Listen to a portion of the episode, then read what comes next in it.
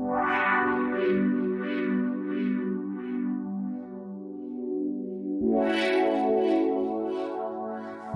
hey, welcome to the Expositors Collective. Here's a, a special bonus episode, and I'm joined with uh, fellow Expositors Collective steering committee member, Nick. Hi, Nick. How are you? Doing great. Good to be with you, Mike. Well, Nick, we're not talking about Expositors Collective podcast stuff today, are we? Nope, not this time. Um, we're here to talk. I can't wait to introduce the listeners to this podcast to your new podcast. So, uh, why don't you tell us a bit about it? Yeah, so it's called Theology for the People, and here's how it came about. Just a few years ago, I, um, you know, I was just noticing this kind of trend that a lot of people that that I saw, at least in Christian circles, and maybe this has changed over time, but I saw a lot of things over in Christian circles where Christians were discussing things which seemed to be different than the the discussions and questions that a lot of people were asking. Hmm. And so I said, okay, I'm just going to start writing a blog and we'll see how it goes. And over time, it's kind of picked up traction. I also get to host a, a live call in radio show here in Colorado. And, um, and so I get a lot of questions on that. And a lot of people who call in, you know, some of them are Christians and a lot of them aren't. Yeah. And so I, I get to hear their questions and answer them. And I, and I also notice the, the recurring questions that are asked both by Christians and non Christians. So I said, you know, it'd be great for me to have a resource that when, when these questions keep coming up, I can just send people an article that's been well researched yeah. and, and looked into a decent, you know, concise answer to their questions because again a lot of the same questions come up over and over. Well recently there was this thing where Anchor, which is a podcast platform, kind of joined teams with with WordPress, the blog platform that I use. And I started getting all these emails, you know, saying, "Hey, you should turn your blog into a podcast, et cetera, et cetera." Targeted start, marketing. Yeah. So I started talking to Aaron Salvato, who runs yeah. Good Lion, which is I know that Expositors Collective podcast is on there as well. And he was like, "Yeah, man, you, that would be great, you know." And and what I'm doing is a little bit different than what's out there because it's um, it would be short form podcasting as opposed to you know the long form, which has become really popular.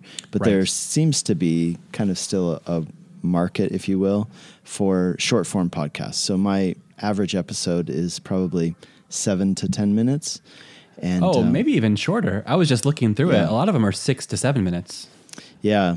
So a lot of them so far are my blog posts that I've kind of turned into uh, a podcast form. Now, I'm not doing this with all the articles, mostly just the most popular ones, the ones that have gained a lot of traction over time. And then what uh, I'm planning to do with it is also do some podcast specific content. So, like for example, today after we're done, I'm going to record, and this actually will be more of like a long form discussion podcast um, related to a question that I wanted to spend a little bit more time on that came in through the blog. Okay. Okay. Thanks for for teasing us uh, with that one. so, um, yeah, and so yeah, I've I've described you to somebody before as like Colorado's most productive man. um, so, what's what's kind of prompted you to add this new this new project uh, on top of it? You're already well, very productive schedule. Yeah, no, I think that um, the whole purpose of being productive in these things, right? Like the purpose of, you know, putting out these messages, um, writing blog posts, getting all these things done is so that we can proliferate the knowledge of the Lord and knowledge of His Word. And I would like to just put that on as many platforms as I possibly can so that if we're producing good content, like let's get that good information in front of as many eyes, in front of as many ears as possible and uh, and I especially see the need for that because there's so much bad information out there or sure, misinformation. Absolutely. So I feel like, um, you know, especially I don't know about you, Mike, but I feel like I put a lot of work into my sermons, right? And it's a, it would be almost slightly tragic, in my opinion, to put all that work and all that time and labor and study into something um, and not have more people get to experience it. Right, right, right. So this is okay. That's a it's a great way. Yeah, may it go further and wider. And you've you've you've put the work into researching and finding out the answers to this. So let's type it up. Let's speak it into a microphone and let's proclaim it from the pulpit as well. Mm. Um, so speaking of like proclaiming from the pulpit, do you want to maybe introduce us to the episode that, that we're going to play? It's it's from April, but uh, I believe it's uh, going to be appropriate for, to our hearers who are, are used to hearing on this podcast. Yeah, so it's a message about uh, the difference between preaching and sharing. And just something I've noticed, I think this is true in our, our Western culture, is that um, the idea of preaching, even that word can seem a bit, I don't know, countercultural or, even kind of like rubs people the wrong way. Yeah. Um, because I think that, you know, we live in this culture where preaching kind of gets confused with the idea of preachiness, you know, being, um, I don't know, unnecessarily. Patronizing. Yeah, patronizing. There you go um, yeah, condescending or didact, you know, unnecessarily condescending or didactic. So, I I think though that uh, we shouldn't throw out the idea of preaching. I think it's really necessary. In fact, somebody was asking me, you know, do you use the word teaching? Do you teach? Do you preach? I said, well, of course, I aim to do both, but uh, if I have to do one or the other, I think I want to preach, and the reason is because uh, I think with teaching, you're essentially helping people understand something that they may not know. Where with preaching, it almost doesn't matter if they know it. You're mm-hmm. declaring it, mm-hmm. um, and it needs to be declared. And this is something that we talk about a lot with Expositors Collective is this idea of Christ-centered or gospel-centered preaching. And it's really important because let's say, um, well, I'll just put it this way: when I, when I was a new pastor, I think that I assumed that people get the basics, and my job was to tell them, you know, interesting tidbits that they might not have picked up along the way. Yeah. So I and I found myself uh, as I as I looked back over my old notes, you know, kind of glossing over the parts that were, you know, the essential, the core, and then spending a lot of time on the on the tidbits, the information. You know, this interesting fact or this interesting discussion, and I believe it was. Um, I believe it was Timothy Keller, but it might have been something else. But it was definitely probably Tim Keller was was involved in in my process of thinking this through. You know, he, he has this thing where he says, it's not just non Christians who need to hear the gospel, Christians need to hear the gospel. Gospel isn't just the gospel message, isn't just the way that we're saved, it's also the way, the means by which God sanctifies us. And so um, I think that we should not um, move away from the idea of preaching because the idea of preaching is proclaiming something that is that is true and needs to be heralded. It needs to be heard, even if people have heard it before. Well, I mean, I was I was thinking you're preaching to the choir here, mm. um, and we're, we're glad that you are. So this we're going to play this episode uh, in the next uh, in the next moment. And uh, so, how can somebody subscribe uh, to this, or where can people go to find more of the theology for the people episodes? So it's on all the major podcast platforms. So it's on Apple, Spotify, um, all the others. So you can just search it up as Theology for the People, or you can also go to the website, which is nickcady.org, or just Google Theology for the People. Um, and it's hosted on Anchor. So for those of you who use Anchor, you know that's a it's a cool platform that just kind of spreads it out and shows you where it can be found online. So yeah, I think those are those are the main places. Okay. Well, thanks, Nick. And without any further ado, here is Theology for the People.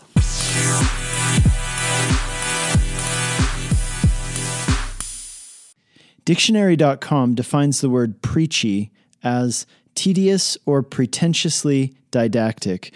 Apparently, this is what comes to mind when people hear the word preaching as well. Perhaps for this reason, some people I have encountered have suggested that churches should abandon the word preaching in favor of the word sharing. Rather than someone preaching a sermon, they suggest we ought to have someone share a message. Is this just splitting hairs? Is it just a matter of words? Does it actually matter at all? Well, it is a bit a matter of semantics. But what is semantics? Semantics is the branch of linguistics that deals with the meanings of words and sentences.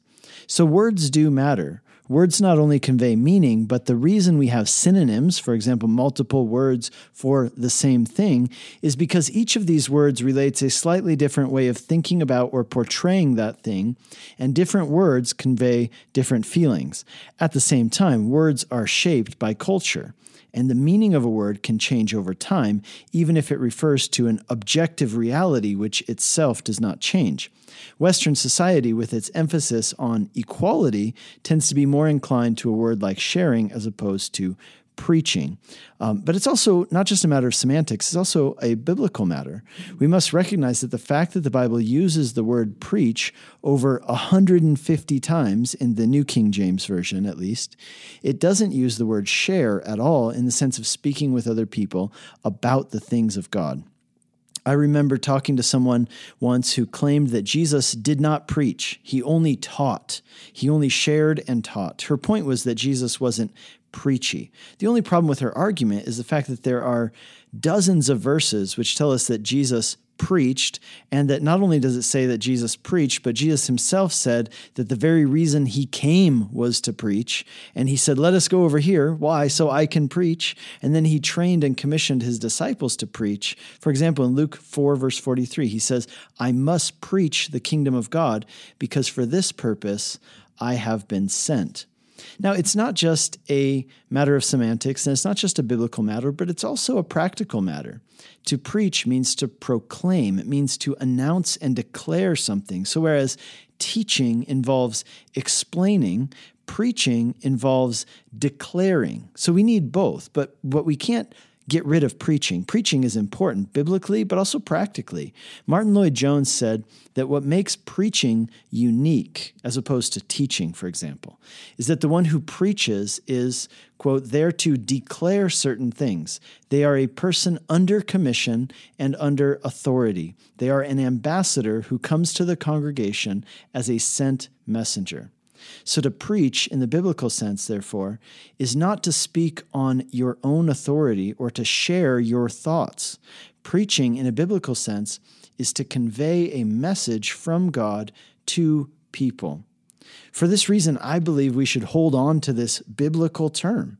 However, I believe it is important at the same time that our preaching not be preachy. In other words, it should not be tedious or pretentiously didactic. It should not be condescending, and it should come from a person who understands and conveys that they are the equal of their listeners, and yet they come to them not with their own ideas and musings, but with a message from God which deserves the utmost attention.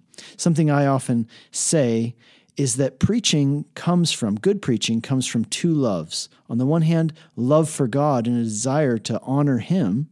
And secondly, it comes from a love for people and, and a desire to serve them. Let me read you a few quotes from Martyn Lloyd-Jones from his classic book, Preaching and Preachers, that give us some insight into his views, and, and I think they're good ones, on the role and importance of preaching. Here are some quotes. The most urgent need in the Christian church today is true preaching. And as it is the greatest and most urgent need in the church, it is obviously the greatest need of the world also. Another quote You cannot read the history of the church, even in a cursory manner, without seeing that preaching has always occupied a central and predominating position in the life of the church. At this point, Lloyd-Jones clarifies that ministry to and care for people and marginalized people is a ministry and duty of the church, and it must happen simultaneous to and not in place of the proclamation of God's word. So when we ask the question, should we be preaching the gospel or should we be serving the needy? Martyn Lloyd-Jones says it must be both. It can't just be one or the other. And he points to Acts chapter 6 to make this point, where the apostles appointed deacons people who were capable and people who were full of the Holy Spirit to minister to the needs of their community, the needy people in their community, so they could devote themselves to prayer and the ministry of the word, deeming it improper for them to neglect those things. Here's some more quotes from Lloyd-Jones on preaching. He says, Paul's last word to Timothy was, Preach the word, be ready in season and out of season, rebuke, reprove, exhort with all longsuffering and doctrine. What is it that always heralds the dawn of a reformation or a revival?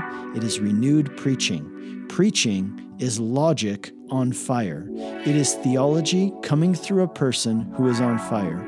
The chief end of preaching is to give men and women a sense of God and His presence.